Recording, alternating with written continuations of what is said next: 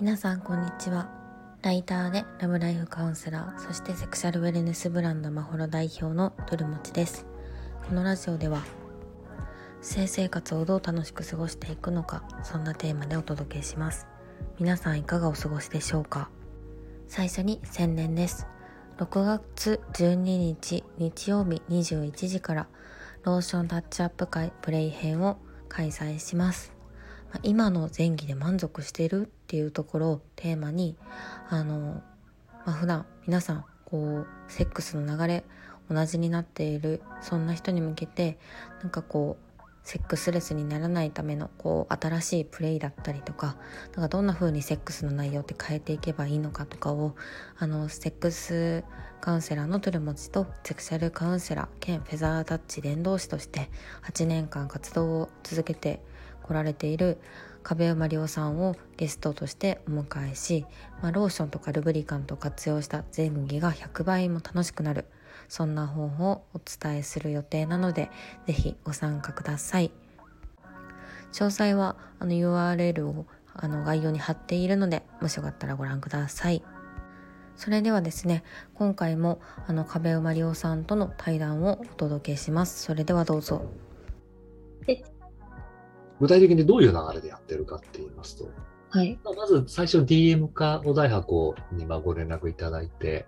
お題箱ですと、あの、返信ができないものですから、DM へのご連絡お願いしますみたいな形でよく返したりはするんですけれども、うんうん、その中で DM でちゃんとご連絡いただいた方と、まず DM 上で自己紹介やら、えー、具体的な流れの説明や何かを一通りしまして、うんうん、で、次にですね、通話の時間をもらって、はい。1対1で話をして、壁生まれよってどういうやつなんだっていう雰囲気をつかんでもらう。はい。で、僕は僕で相手がどういう方なのかをなんとなく雰囲気を知るというか、えー、で、その上で顔合わせの機会をもらって、はい。えー、まあ、これビデオ通話でもいいんですけれども、うんうん。可能であれば、どこかご近所なり、その人の近所なり、えー、都内のどっかみたいなところで待ち合わせして、喫茶店とかファミレスですね。外で公園でみたいな方もいましたね。あ、そうなんですか。とにかくその、公な場所で会いましょうと、ちゃんと。うんうんうん、いきなりそのフェザータッチを体験するのにラブホテルに行くのではなく、うんうん、でそこで改めてご挨拶させてもらったり、僕はその相手の方を、相手の方からは僕をどういう人なのかということをちゃんと知ってもらって、でそこまで進めた上で、こんな僕ですけど、フェザータッチ体験、やっぱり受けたいですかっていう確認をさせてもらって、うんうん、それで、えー、OK いただけたら、今度こそそのラブホテルを決めてもらって、えー、当日そこへ集合してフェザータッチを受けてもらう。うんうん、で、えっ、ー、と、技を覚えたいっていう目的もある方は、えー、技をお伝えして、えーまあ、僕の手とか足で練習もしてもらって、はい。うん、で、えー、体験会としては完了という形でやってますね。うん。あ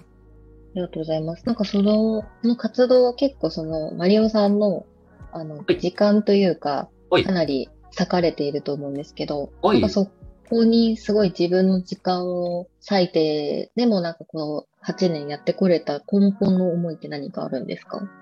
そうですね。いくつかありますね。一個は、まずそもそもこの、僕自身フェザータッチンがめちゃくちゃ気持ちよくて好きなものですから、これをもう一人でも多くの人に知ってほしいという、はい、そこに興味を持ってもらえる人がいたっていうだけでまず嬉しくて、うんうん、何とかしてその知ってもらう、体験してもらうっていうところの、まずやる気というか、その楽しくてっていうのが大きな動機ですね。はいうんうん、で、それから、フェザータッチ体験会に至るまでの通話とか、え顔合わせの際の雑談とか、はい、そういった時間にですね、その身の上話とか、どんなこと興味あるんですか？みたいなエロに関する話もいろいろさせてもらうんですけれども、うんうん、新しい方にお会いすれば、何かしら今まで聞いたことのない体験談とか、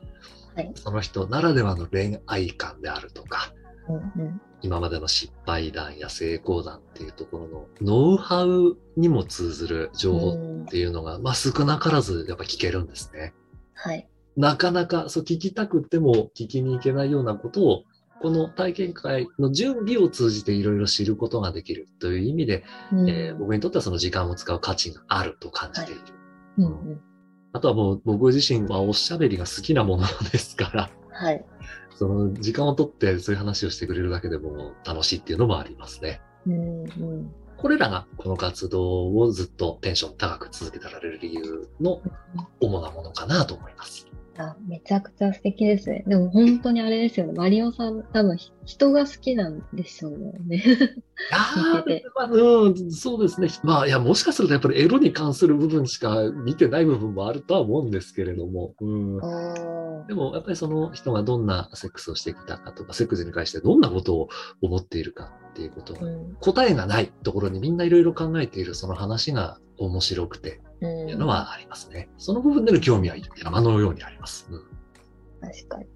いやその具体的な、まあ、エピソードとかもお聞きしたいんですが、はい、盛り上がりすぎそうなので、一旦区切って次の話に行こうかなと思います。はい、印象的だったフェザータッチの活動の中での話とかも、はい、そうですね、ローションタッチアップ会で聞けたらいいなと思っております。はい。で、次は、セクシャルカウンセラーとしての活動についてもお聞きしたいなと思ってるんですけど、カウンセラーっていうと結構その一人一人に合わせて話を聞いて、うんうんって受容するイメージなんですけど、はい、あの、セクシャルカウンセラーだとどういった内容になってくるんですか？えっとですね、実はまず根本的な話なんですけれども、はい。セクシャルカウンセラーを自称はしているんですけれども、はい、僕はそのカウンセラーとしての資格は何も持ってないんですね。うんうん、いわゆるカウンセリングという形にはなってはいるんですけれども、やっていることは本当その相談や悩みに僕なりのことを答えているよっていう程度のノリなんです。うんうん、あとでですね、特に DM 宛てに直接相談をいただく場合は、公でないところの会話ですから、かなり突っ込んだ部分までわからないところは聞いてみたりとか、相手の方のそのプライベートなことをもう包み隠さず、書きたい人はもう好きなだけ書いてもらってっていう形で、おそらくカウンセリングに近い形になっていると思います、そちらは。はい、うん。その一方で、お題箱のそちらに来るものはですね、個人の悩みではあるんだけれども、これって結構他の人も当てはまるんじゃないみたいな形の要素を抽出させてもらって、うん、あなたもこういうところ当てはまるんじゃないみたいな形にも読めるような形で答えている部分はありますね。うんうんうん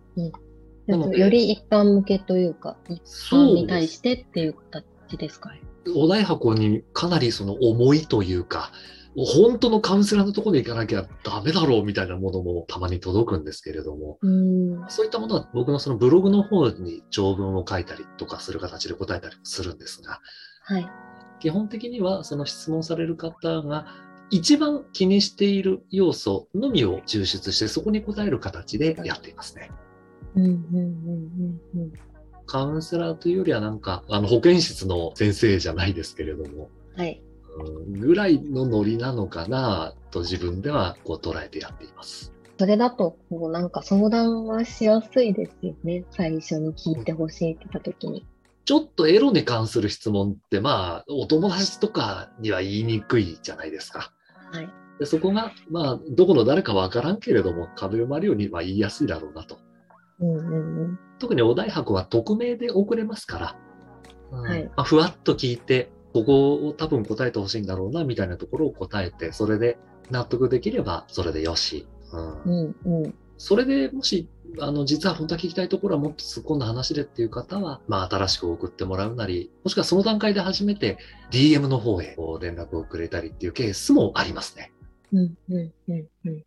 で、そのスタイルでもう7000ですよね。7000意見。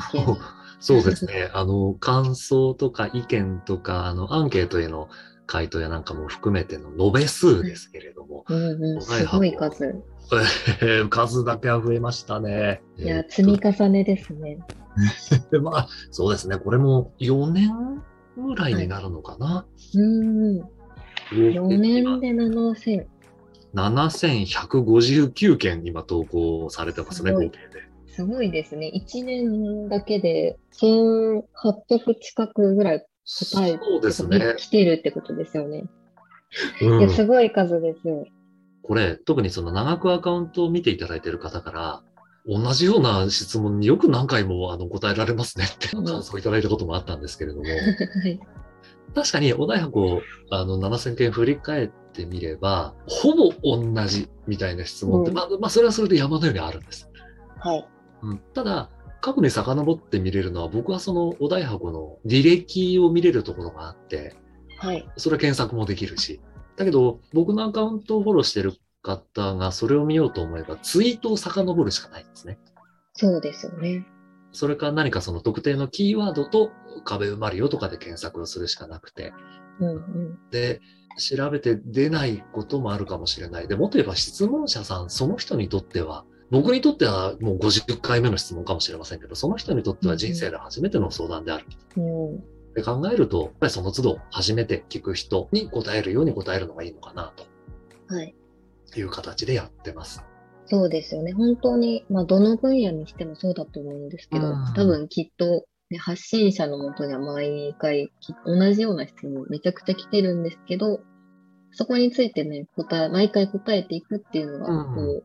まあ、自分の知識として定着していくとか、やっぱり一回の発信じゃ届かないところもありますもんね。ですね。うん。ね、毎年何十万人もやっぱり成人して大人になってこの世界にエロの界隈にも入ってくるわけで、はいはい、そういう意味では毎回ルーキーがやっぱりエロにこう困ったり悩んだりして、誰に聞いたらいいんだろうっていうことに毎年なっているわけで。そうですね。そう考えると、その都度、うん、答えてもいいのかなというのもありますね。うんうんうん、いや、本当にそうですね。なんか他のやっぱ分野と違ってあれなのは、もう正しい答えみたいなのはないというところで、はい、みんなどこに 相談したらいいのかみたいなところがちょっと違うところで、この道で発信してる人たちって本当なんか泥臭いことをずっとやっているし、すごいなというふうに私も思ってます。泥臭いですよ。でも、ね、本当におのおのが自分のパートナーとこう対話して答えを見つけるしかないっていう意味では、うん、まあ、そんなスマートな答えなんていうのは存在し得ないことだと思いますし。そうですね。うん、うんそうですね、本当に。私もカウンセリングしていると、大体根本のとこ求めてるところは同じなんですけど、全然ね、その人たちのこう生まれ育った背景とかは全然違うので、うんうん、まあ、そこを掘り下げる作業が結局、あの、たどり着くんですけど、悩みを解決するにあたって。はい。それ人生を振り返る作業を一緒にしましょうとかやってると、全然また解決するためのこう選択肢が全然違ってくるというか、なので、一言でなんかどうにか解決するようなところでもないのが、難しくもあり、なんかやりがいがあるところでもありますね。そうですね。確かに、あの、その問題についてはもうこう答えればいいんだよみたいな、データベースから出して終わる話じゃない部分は、あの、もちろん大変なんですけど、でもこの活動のその、まあ、やりがいでもありますね。うんうん。セックスの悩みそのものも、今は困っている人でも、うんうん、セックスの内容が良くなったり、その相手とのセックスコミュニケーションが改善することそのものを楽しいこと、面白いことって捉えてもらいたいなっていうのもありますね。うんうんうんうん、そうですね。なんか人の営みとしてすごく面白い学問だと思うので、一つ、うん。そういったことも、やっぱりこのセクシャルカウンセラーとしてのやりがいにもなってますね。うんうんこの辺もまた、その同じような悩み、どんな悩みが多いのかっていうのをまたこのイベントでできたらなと思っております。いいすね、はい。そう具体的な内容をやっぱり知りたいとありますね。うん